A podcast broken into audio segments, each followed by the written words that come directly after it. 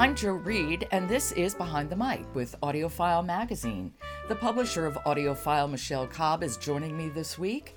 And we have sort of a theme this week. All of the books are read by the authors, and they all reflect upon physical or mental health, which is certainly timely, Michelle. It is indeed. So, what, what are we listening to today? Dear Life, written and read by Rachel Clarke. Now, she's a British doctor who works with the dying.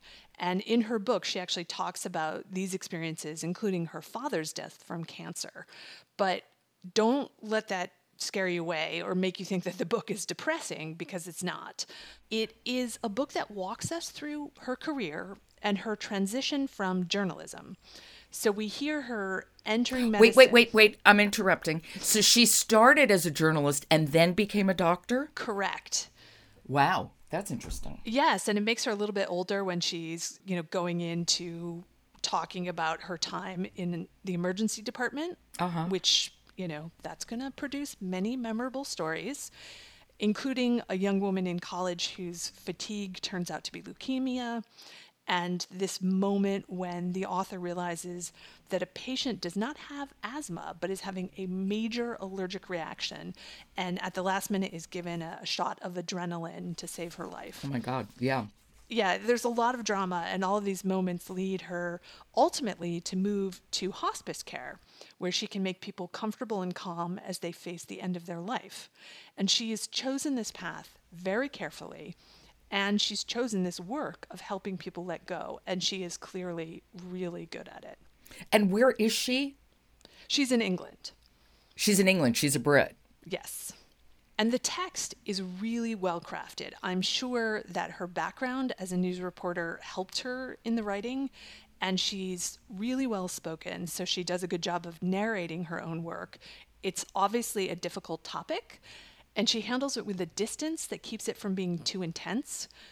I did at times feel like we missed out on some of the emotional impact due to that kind of matter of fact and calm approach, which I'm sure serves her well in her chosen profession, um, but could be a little bit removed in documentary style. So uh, there were moments where I wanted to get more emotional connection from her. Okay, so why don't we listen? Do you want to dis- do you want to set this up for us? Yeah, here she's describing a little bit of what she does and how it's perceived. Okay, this is Dear Life. It's written and read by Rachel Clarke. But why on earth would a doctor, after all those laborious years of study, the hard won potential to restart a child's heart, give back the gift of sight, reset a shattered limb, transplant a kidney, choose to immerse themselves in death and dying. What could possibly be the attraction of day in, day out grief and sadness, all of it tainted by the whiff of defeat, of inescapable medical failure?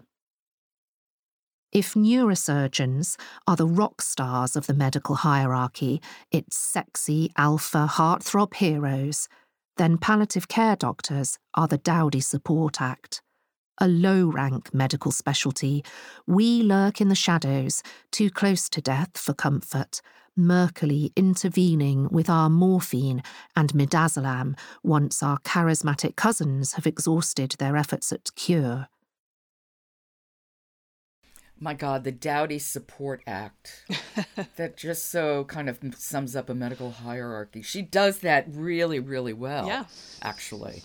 And I like the timbre of her voice. Yeah, she has a great voice. She's, you know, in some ways, I, I felt like it was as if she was a news reporter kind of reading me the book that had that just great grasp of how to read something.